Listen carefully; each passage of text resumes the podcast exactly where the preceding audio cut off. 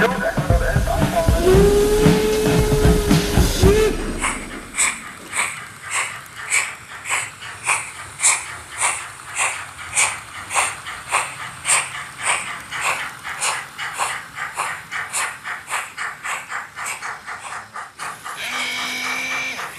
die ist raus.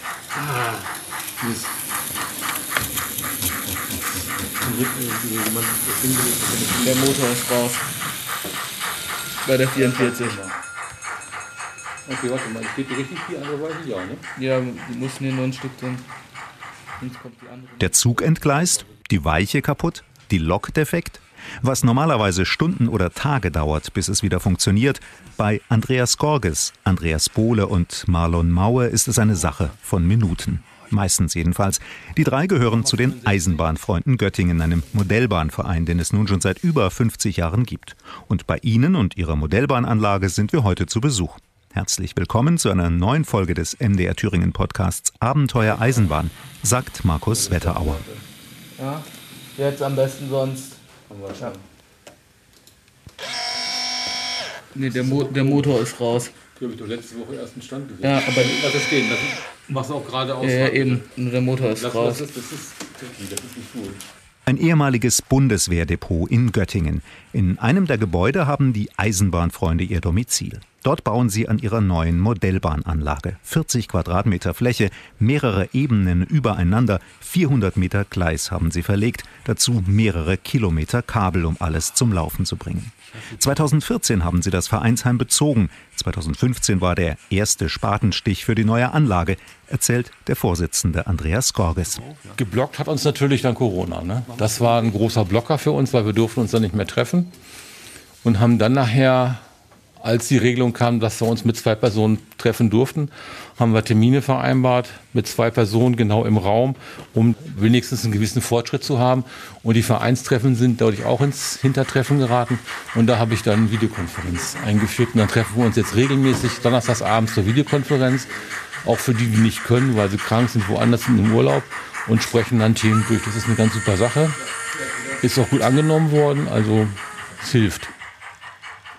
Eigentlich besteht die Modellbahn aus drei Anlagen, die ineinander gebaut sind und Eisenbahnlandschaften miteinander verbinden. Da ist die zweigleisige Hauptstrecke mit ihren modernen Brücken, das Industriegebiet mit dem Güterbahnhof, das alte Betriebswerk mit Drehscheibe und Wasserturm, dazwischen kleine Städtchen, historische Bahnhöfe, eine Burg hoch oben auf dem Berg. Damit will man allen Vereinsmitgliedern und ihren Vorlieben gerecht werden. Die Anlagen können zum Beispiel auf unterschiedliche Arten betrieben und gesteuert werden. Wenn alles fertig ist, per Computer. Er weiß, welcher Zug wo ist und kann dann auch entsprechend sagen, wenn du jetzt hier einfährst, dann schalte die nächsten frei und so weiter. Denn wir haben hier ja eine eingleisige Hauptstrecke, da darf ja kein Gegenverkehr sein. Das können wir alles abfragen über die sogenannten Belegtmeldungen der Abschnitte. Und dieses Programm ist in der Lage, das alles auszuwerten.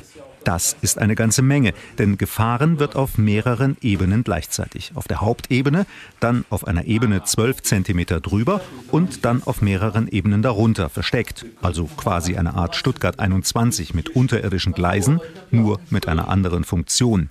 Schattenbahnhöfe. Da können wir dann Züge parken, die keiner sehen soll und einen Zugwechsel machen. Zug fährt rein, parkt hier, der nächste Zug fährt raus. Und so haben wir eine Lebendigkeit auf der Anlage, dass dann nicht immer der gleiche Zug in Bewegung ist. Die Schattenbahnhöfe sorgen also für mehr Abwechslung. Problem dabei ist nur, was in den unterirdischen Schattenbahnhöfen so vor sich geht, können Andreas Gorges und seine Mitstreiter ja gar nicht sehen. Woher wissen sie denn, welche Züge dort gerade geparkt sind und wo genau? Und was, wenn es da unten eine technische Panne gibt und die Züge gar nicht mehr fahren wollen? Wir haben Tricks gemacht, das zeige ich Ihnen gleich. Sowohl sehen wir es auf dem Rechner, als auch für die Schattenbahnhöfe haben wir noch Kameras installiert. Damit wir auch genau sehen, wo wir sind. Ich weiß nicht, ob wir eine im Sichtfeld haben. Ich glaube schon. Hier hinten in der Ecke ist Da hinten in der Ecke ist eine, ja. Die sind versteckt. Wir haben dafür das Tablet hier neben dem Rechner. Und auf dem Tablet können wir, wir haben fünf Kameras installiert und können dann bei Bedarf gucken, wo die Probleme sind. Damit wir nicht immer runterkriechen müssen, weil wir haben zwar an den neuralgischen Punkten Luken eingebaut, wie Sie sehen, dass wir auch dahin kommen, aber man muss ja nicht immer krabbeln, wenn man sieht, ach, da steht ein Wagen, den kann ich auch rausschieben, das geht einfacher. Dann kann ich einfach mit einer Lok vorfahren, schiebe den raus. Und Irgendwas ist immer. Das kann ein entgleister Zug sein oder eine defekte Weiche, die ausgetauscht werden muss. Oder ein Kontakt, der nicht mehr richtig funktioniert. Der Verschleiß ist da. Sie müssen ja auch die Lokomotiven regelmäßig warten. Das Programm weiß, welche Lok gefahren ist, wie lange die gefahren ist und Sie können Wartungsintervalle einstellen. Sagt er, Achtung, die musst du jetzt mal warten. Das heißt, nachgucken, sind die Räder sauber, sind die Kohlen in Ordnung, äh, muss irgendwas geölt werden und danach kriegt das Wartungsintervall wieder null und sie fährt weiter. Es kann natürlich passieren, dass zwischendrin immer mal ein Problem auftritt, aber sie müssen sich darum kümmern, ähnlich wie beim Auto auch. Das heißt, wir haben auch Probleme mit Staub, das haben Sie eben gesehen. Die Schienen müssen regelmäßig auch gereinigt werden. Heißt also, regelmäßig kontrollieren. Wo ist die Anlage noch in Ordnung? Wo wird es schon wieder kritisch? Wo muss nachgeschaut werden? Sogar ein Reinigungszug kann die Gleise säubern. Sie hängen einfach eine sage ich mal, gut laufende Lok, die auch Gewicht hat und Kraft hat, hängen den Wagen dahinter und fahren einmal über die Anlage und lassen alles abfahren. Dann können Sie gewiss sein, dass Sie erstmal die grobe Reinigung gemacht haben. Die manuelle Reinigung ist immer die beste. Das heißt, wir haben so kleine Gummiwürfel zu liegen, die liegen hier auf der Anlage verteilt. Dann schieben Sie es einfach rüber und der Belag wird abgehoben, ohne dass das Schienenoberfläche beschädigt wird. Bei 400 Metern Gleis ist das eine ganze Menge Arbeit. Und je mehr Technik in einer Anlage steckt, desto empfindlicher gegen Staub und Schmutz und Feuchtigkeit wird sie auch. Wir haben zwar alles zu hier, aber trotz alledem, dadurch, dass die Menschen sich hier drin bewegen, die Feuchtigkeit, dass hier auch Staub reingetragen wird, ist die ganze Anlage ist anfällig. Da müssen wir noch hinkommen, dass wir dann auch solche Reinigungszüge programmieren können und sagen können, jetzt fahr die ganzen Gleise ab. Dass er also sich die Luft nimmt und zwischendrin die die Nischen, wo freie Kapazitäten sind, alle Gleise abfährt und reinigt. Das geht nicht anders. Abenteuer Eisenbahn, ein Podcast von MDR Thüringen. Diesen Podcast bekommen Sie immer am letzten Sonntag im Monat in der App der ARD Audiothek. Am besten abonnieren, damit Sie die nächsten Folgen nicht verpassen. In dieser Folge geht's um Züge im Kleinformat. Wir besuchen die Modellbahner von den Eisenbahnfreunden Göttingen. Sie bauen an ihrer Anlage mit über 60 Zügen, die sie dann auf 400 Metern Gleis fahren lassen können. Auch an den Modellbahnern ist das Computerzeitalter nicht vorbeigegangen. Früher betrieben die Hobby-Eisenbahner ihre Züge analog. Heute sind sie oft digital gesteuert. Kurz zusammengefasst heißt analog, es gibt einen Trafo mit einem Drehregler und damit kann man regeln, wie viel Strom aufs Gleis kommt. Fließt viel Saft, fährt die Lok schnell, kriegt sie weniger Strom, fährt sie langsamer. Bei einer digitalen Steuerung fließt die ganze Zeit Strom. In der Lok ist aber ein Decoder eingebaut. Über die Steuerung kann man verschiedene Befehle an den Decoder schicken. Damit fährt der Zug dann mit unterschiedlichem Tempo. Das Licht kann angeschaltet werden, die Lok kann pfeifen. Außerdem können mehrere Loks gleichzeitig gesteuert werden und auch die Weichen oder Signale können digital gestellt werden. Ältere, analoge Loks können auch modernisiert werden, damit sie nach dem Umbau dann digital fahren sagt der zweite Vorsitzende der Eisenbahnfreunde Göttingen, Andreas Bohle. Bei, sage ich mal, den etwas neueren Loks ist es schon vorbereitet, weil die schon wussten, dass es diese Technik gibt. Und da ist es relativ einfach. Dies ist noch eine Lok, die ist noch völlig analog gewesen und da musste man eben halt auch entsprechend Platz schaffen. Deswegen ist dieses Gewicht hier oben und unten ausgefräst damit man die Bauteile eben halt dann auch einbauen kann. Und das kleine Plastikstück, was Sie hier unten sehen, das ist der Decoder. Hier ist noch ein Speicher drin, weil diese Lok relativ äh, einen kurzen Radstand hat. Und es gibt halt auf den Weichen manchmal Kontaktprobleme und dann bleiben die da stehen. Und hier ist quasi über den Speicher ist dann Strom gespeichert und dann kann er solche kurzen Strecken dann damit überbrücken. Und dann fährt er halt kontinuierlich durch. Der Aufwand für den Umbau einer Lok von analog zu digital ist unterschiedlich und man muss schauen, ob sich das dann auch lohnt. Mit feinen Werkzeugen muss man auf jeden Fall umgehen können. Das hier ist Mikromechanik sozusagen. Das kann man mit der wirklichen Technik äh, nicht vergleichen. Also an so einer Dampflok hat man bestimmt Schraubenschlüssel, die sind so Schlüsselweite 30 bis 40. Man muss auch schon ein paar Meter Verlängerung haben, damit man dann auch die Schrauben entsprechend anziehen kann. Und das ist natürlich ganz was anderes bei diesen Lokomotiven. Das ist alles ganz feine Mechanik. Aber das ist ja auch ein Maßstab 1 zu 87, also 87 mal kleiner als die Wirklichkeit. Und es gibt ja noch Maßstäbe, da ist das noch viel kleiner. Das hier ist so die Größe, die ich noch so mit meinen Augen auflösen kann. Aber es gibt natürlich auch Eisenbahner, die haben dann Spur N, das ist dann 1 zu 160, das ist also nochmal doppelt so klein. Und dann gibt es sogar ganz kleine, das ist dann 1 zu 220. Das ist was für wirklich so Schaubetrieb unter einer Glasvitrine, weil da ist schon jedes Staubkörnchen größer als die Räder von der Lok. Die Göttinger Modellbahner haben sich für den Maßstab 1 zu 87 entschieden, also die Spur H0. Vereinschef Gorges nennt dafür einen einfachen Grund. Das ist das Optimum aus Mechanik plus Detail. Weil je kleiner sie werden, desto weniger Details sehen Sie auch an den Modellen. Wenn Sie jetzt hier die Lok anschauen, dann wird bei der ganz kleinen Maßstab werden Sie keine Speichen mehr sehen. Dann werden das massive Räder sein. Da werden Sie auch keine abgesetzten Leitungen mehr auf dem Kessel sehen. Das wird alles nur noch angedeutet durch feine Linien. Und wenn Sie Glück haben, sind die vielleicht noch durch auf den Kunststoff drauf. Aber je kleiner Sie werden, desto weniger Details kriegen Sie. Der Vorteil, wenn Sie Gartenbahn haben, können Sie noch mehr Details haben je größer sie werden. Bloß dann brauchen sie auch halt mehr Platz. Das ist das Problem. Und das, diese Größe, H0 ist das, die ist eigentlich das Optimum, um die Ausgewogenheit zwischen Detailtreue und Größe von der Elektrik und Mechanik hinzukriegen. Man muss nicht Uhrmacher sein, um reinzukommen und die Technik zu beherrschen. Aber man sollte auch nicht unbedingt Grobmotoriker sein. Man muss diese kleinen feinen Schraubenzieher haben teilweise und Lötspitzen, die bleistiftdünn sind, um die Kontakte zu treffen teilweise und natürlich ein gutes Auge. Wenn das Auge nicht mehr reicht und die Brille auch nicht, dann kann man ja immer noch eine Lupe zur Hilfe nehmen. Oder Marlon Maue fragen. Der 13-Jährige ist das jüngste Vereinsmitglied. Mit weniger Erfahrung als die alten Hasen, aber den besseren Augen. Es ist eigentlich so ein bisschen Learning by Doing.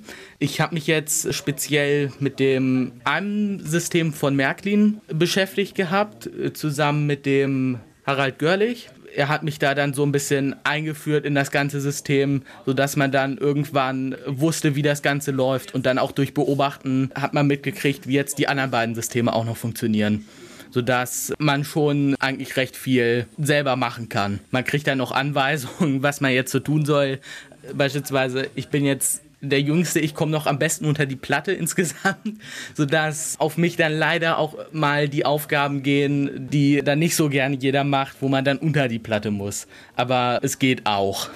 Beweglichkeit ist gefragt, einerseits, und Feingefühl, wenn an den Modellen mal was zu reparieren ist. Es kommt immer auf die Lok an. Es gibt welche, die sind äh, detaillierter als andere aber fürs Lok aufgleisen, es gibt auch Hilfestellungen dazu. Das sind dann vorgefertigte Plastikteile meistens um die Lok direkt aufzugleisen, aber so schwierig ist es nicht, wenn man einen Platz hat, wo man die Lok anfassen kann. Manche sind dann so überdetailliert, dass man Angst haben muss, nicht irgendwie wieder was abzubrechen. Man muss vorsichtig sein, aber sonst ist es recht einfach. Marlon Maue kam zum Verein über die Fluthilfe. Denn das verheerende Unwetter im Sommer 2021 im Ahrtal hat auch Modelleisenbahner dort getroffen. Deren Loks waren durch das Hochwasser völlig verschlammt. Der Göttinger Verein reinigte und reparierte sie. Davon las Marlon in der Zeitung und landete dadurch bei den Eisenbahnfreunden. Wir haben ja noch andere Anlagen als diese große Modulanlagen, die dann auf unseren Börsen anderen Leuten zu demonstrieren und denen das so ein bisschen nahezulegen, wie man damit umgehen kann. Das macht mir noch am meisten Spaß. Und ansonsten hier auf der großen Anlage fahren und der Landschaftsbau. Das Ganze ausgestalten und begrünen. Es ist noch einiges zu tun. Aber bevor wir damit groß anfangen können, müssen wir halt die Technik fertig haben, damit wir nicht am Ende wieder alles aufreißen müssen, um dann irgendwo drunter zu kommen. Zuerst also die Technik. Das Computerprogramm zum Steuern und die Anlage und die Loks müssen aufeinander abgestimmt werden. Die Modellbahner wissen, wie schnell die Lokomotiven in Natura fahren. Mit diesen Parametern wird das Programm dann gefüttert und die Dampfloks fahren zum Beispiel langsamer als die Schnellzüge. Wir haben festgelegt, dass die 65, die gerade fährt, die dürfte eine Höchstgeschwindigkeit von 80 bis 90 haben. Die haben wir auf Modellgeschwindigkeit umgesetzt und selbst wenn sie Vollgas geben, wird die nie schneller als ihre 80 bis 90 fahren, die sie fahren darf. Und die anderen, jetzt zum Beispiel die E-Lok hier oder die Diesellok, die wir da vorne haben, die fahren natürlich schneller, entsprechend der realen Geschwindigkeit. Und das Programm reagiert auch nachher beim Abbremsen darauf, weiß genau, ich fahre jetzt, komme mit, im Bahnhof dürfen Sie nicht zu schnell fahren. Sie kommen mit 100 an, fahren im Bahnhof rein, bei geraden Weichen dürfen Sie 60 bis 70 fahren, bremsen Sie runter und vor dem Signal fangen Sie mit 30 an und das wird alles vom Programm her so eingestellt, dass die Lokomotive nachher vorm Signal steht, wenn Sie das wünschen, oder bei Personenzügen Mitte Bahnsteig. Kann man alles einstellen. Wie lange es noch dauert, bis es soweit ist, darauf will sich Andreas Gorges momentan nicht festlegen. Also ein Modelleisenbahner sagt, seine Anlage ist nie fertig. Wir müssen erstmal zusehen, dass wir die technischen Feinheiten hinkriegen. Ich hoffe, dass wir das dieses Jahr noch durchführen können. Und dann können wir uns um das Ausschmücken beginnen. Und wenn die Technik funktioniert, das heißt, jeder, jede Weiche schaltet so, wie ich das möchte und reagiert auch so. Jeder Stück Gleis meldet sich vom System her zurück. Wenn alles funktioniert, können wir anfangen mit der Parametrisierung der Programme. Wir hatten letztes Jahr, haben wir unser 50-jähriges Bestehen gefeiert und haben dann auch hier Vorführungen gemacht mit der Anlage und wir haben dann auf dem Anlagenteil da hinten einen Pendelzugbetrieb eingerichtet, weil Sie sehen da unten haben wir die U-Bahn-Station. Darüber soll ein Bahnhof hin, klarerweise als Ausstieg. Und da haben wir Zug fahren lassen von dem kleinen Bahnhof zum Hauptbahnhof. Und den haben wir immer nur herfahren lassen. Auf der anderen Anlagenteil haben wir die Züge fahren lassen. Unter anderem auch die mit den Geräusch, also mit den Soundmodulen drin. Ist ein Earcatcher, kein Eyecatcher. Ne? Das war für die Kinder oh, eine Pfeife, eine, eine, Klingel kommen. Das war natürlich das Highlight dann an der Stelle. Ne?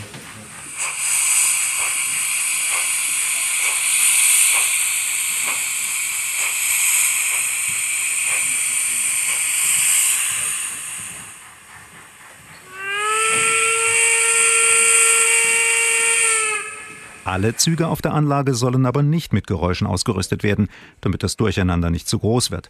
Eine Dampflok, eine Diesellok, eine Elektrolok, so der Plan von Andreas Gorges. Denn natürlich können mehr als zwei oder drei Züge auf der Anlage gleichzeitig fahren. Auf der großen Anlage gehe ich von aus von zwischen acht und zehn. Wir werden zwei bis drei fahren lassen können und die Kollegen in dem Güterbahnhofsteil werden mit zwei Zügen arbeiten können ungefähr. Wir haben einmal den Pendelzugbetrieb und unten den Güterbahnhofsbetrieb. Das werden auch nur zwei sein, weil wir haben da nur einen eingleisigen Betrieb. Für die große Strecke haben wir zwei Gleise, da können wir viel mehr fahren lassen, also mit Gegenzug. Ne? Und wie viele Züge gibt es insgesamt hier? So 65 Züge können wir hier parken. In der Endausbaustufe. In allen drei Anlagenteilen. Und gehören die dann dem Verein oder ja, sind es Mitglieder, die sie mitbringen? Das, was wir fahren lassen, gehört alles dem Verein, das Eigentum des Vereins. Natürlich bringen wir auch unsere Lokomotiven mit und können wir auch die hier fahren lassen. Die müssen wir dem Programm bekannt geben. Oder wir fahren halt und sagen, wir fahren mal nur manuell. Dass wir sagen, wir drehen als quasi wie früher auch, Trafo aufdrehen, die Lok fährt und wir betätigen die Geräusche und, und die Effekte manuell. Ne? Modelleisenbahnen als Hobby. Darum geht's heute beim Podcast Abenteuer Eisenbahn von MDR Thüringen. Zu hören bei mdrthüringen.de, in der ARD Audiothek und überall, wo es Podcasts gibt. Haben Sie auch eine Modellbahn zu Hause? In welchem Maßstab? Und fahren Sie analog oder digital? Schreiben Sie mir das doch mal. Einfach eine Mail schicken an abenteuer-eisenbahn.mdr.de. 65 Züge, 400 Meter Gleise. Die Anlage der Eisenbahnfreunde Göttingen ist ein Traum für Modellbahner. Sie ist so aufgebaut, dass man an alle Teile rankommt, zum Austauschen oder Reparieren.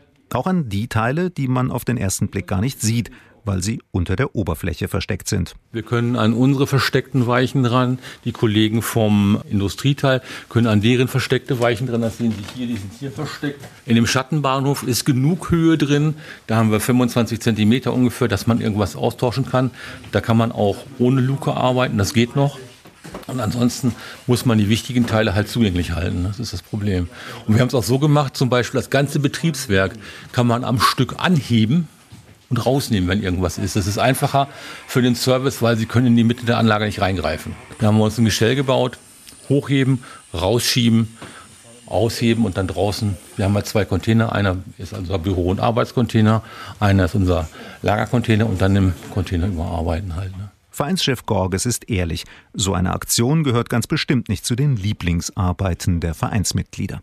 Reparatur ist nie schön. Wir können Lied davon singen. Die Doppelkreuzweiche, die wir dort eingebaut haben, die wird mit zwei Motoren im Original gesteuert. Wir haben vier eingebaut, damit sie endlich funktioniert. Ohne dem haben wir sie nicht hingekriegt. Und da mussten wir sie noch einmal tauschen, weil ein mechanisches Problem war. Das dauert jedes Mal zwei bis drei Stunden. Und zu zweit. Das ist also keine Aktion, die man mal gerade in 10, 15 Minuten durchführt. Ne? Wohlgemerkt für eine einzige größere Weiche. In der ganzen Anlage stecken also nicht nur Stunden, sondern Jahre Arbeit drin. Etwa zehn Mitglieder bauen regelmäßig an der Anlage. Dazu treffen sie sich einmal in der Woche. Weil es dann oft zu eng zugeht, gibt es noch einen weiteren Abend für Reparaturen und andere Arbeiten. Manche Vereinsmitglieder schauen außerdem am Wochenende vorbei, die Rentner auch mal unter der Woche vormittags. Sie sehen ja hier, was da an Kabeln zusammenkommt. Das ist jetzt aber von allen Anlagenteilen. Und Sie sehen auch da unten die Technik teilweise installiert. Das sind Weichendecoder, die wir hier sehen. Wir haben für jeden Anlagenteil auch die Farben festgelegt, die verwendet werden dürfen. Wir haben schwarz-rot für Strom. Die Kollegen haben weiß-braun. Dann haben wir noch für die Weichen haben wir gelb-braun. Wir haben immer also Farbkombinationen festgelegt für jeden spezifischen Anlagenteil, damit wir uns nicht ins Gehege kommen. Das muss man auch machen, ansonsten haben wir ein Chaos. Das alles ist außerdem fein säuberlich dokumentiert, damit nicht nur derjenige weiß, was wo verbaut ist, der es tatsächlich auch verbaut hat. Letztlich funktioniert das Ganze wie andere Fahrzeuge auch. Ist das Auto kaputt, wird der Fehler gesucht. Wenn die Lichtmaschine defekt ist, wird die Lichtmaschine ausgetauscht. Nur, dass bei der Modellbahn die Teile kleiner sind. Viel kleiner. Andreas Gorges schätzt, dass die Modelle aber genauso robust sind wie früher und dabei über die Jahre sogar noch detailgetreuer wurden. Der Anspruch der Modellbahner an ein Modell heute ist nicht wie früher, das muss so aussehen wie die Lok, das muss genauso aussehen wie die Lok. Es gibt sogenannte Nietenzähler, die zählen auf den Dampflok, sogar die Nieten, die abgebildet sind, um zu wissen, aha, das Ding ist 100% originalgetreu. Und je mehr der Anspruch ist, desto höher ist auch natürlich der Preis an den Modellen gewachsen. Eine gute Lokomotive, wie der Kollege jetzt da am Fahren hat, die grüne Dampflok, die wird man nicht unter 600 Euro bekommen. Und für einen Jugendlichen als Einstieg ist das schon eine sehr hohe Hürde. Deswegen ist der Verein eigentlich eine gute Sache. Er kann hier sein Hobby ausleben, weil der Verein beschafft die Modelle, rüstet die notfalls um und kann auch dann zum Einsatz bringen halt. Ne? Früher waren mal ein paar Lokführer im Verein. Momentan gibt es unter den insgesamt gut 30 Mitgliedern keinen, der auch im richtigen Leben Eisenbahner ist. Man muss nur Modelleisenbahn oder Eisenbahn verrückt sein. Das reicht hin.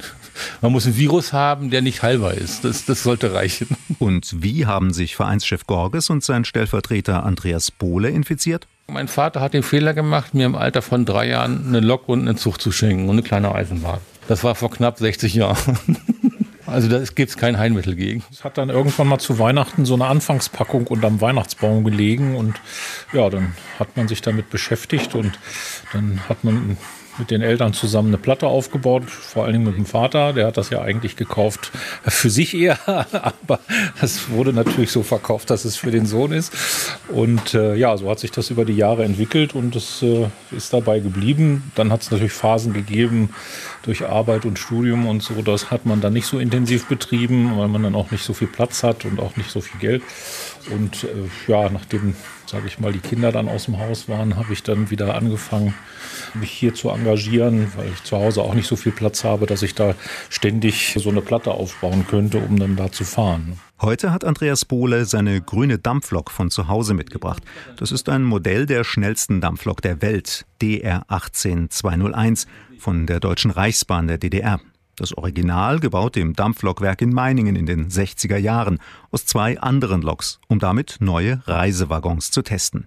Die Wagen sollten auf Herz und Nieren geprüft werden und dafür brauchten die Reichsbahner eine Lok, die Tempo 160 aufs Gleis brachte.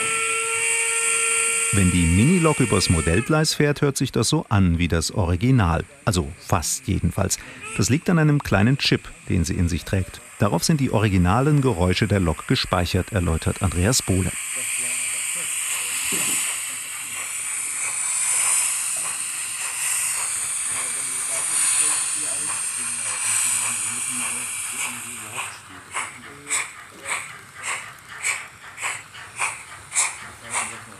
Einmal der Sound, aber auch diese ganzen umgebenden Geräusche.